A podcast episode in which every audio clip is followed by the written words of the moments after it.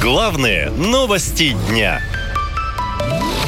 Сахалин тонет в регионе мощнейший тайфун. Сахалин накрыл очередной циклон. После ливня 6 октября уровень скопившейся воды в регионе достиг рекордной отметки. Больше всего пострадала островная столица, сообщили в местной администрации. Улица Южно-Сахалинска затопила водой, пострадали дома, парк культуры и отдыха, дачные товарищества. На побережьях острова также бушует непогода. Школьники занимаются дистанционно из-за погодных условий. Мы следим за ситуацией. Очевидцы говорят, что по улицам населенных пунктов разбросаны обломки деревьев, доски и другой мусор, а автомобили буквально плывут.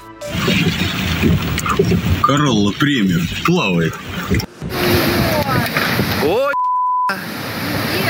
Дж- Джесси, иди сюда. ЧП стало настоящим испытанием для сахалинских спасателей и коммунальщиков, сообщили в МЧС. На устранение последствий прохождения циклона работают 36 человек и 30 единиц техники.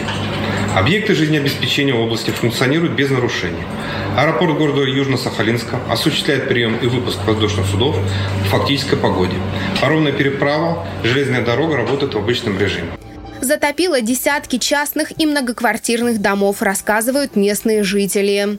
Низина у нас, что, болото. Здесь же болото было, это же мы все осушали, все это самое. А каждый клочочек земли поднимали, и, а земли сколько привозили, КАМАЗами возили. Пострадали от стихии линии электропередач. Тысячи людей остались без света, сообщила пресс-секретарь Сахалин Энерго Маргарита Татарова. Сегодня ночью отключалось около 40 линий электропередач различного класса напряжения. Срабатывала система защит. Основная причина – это сильный ветер, это гроза, это, это дождь. Мэр Южно-Сахалинска Сергей Надсадин говорит, что в городе введен режим чрезвычайной ситуации.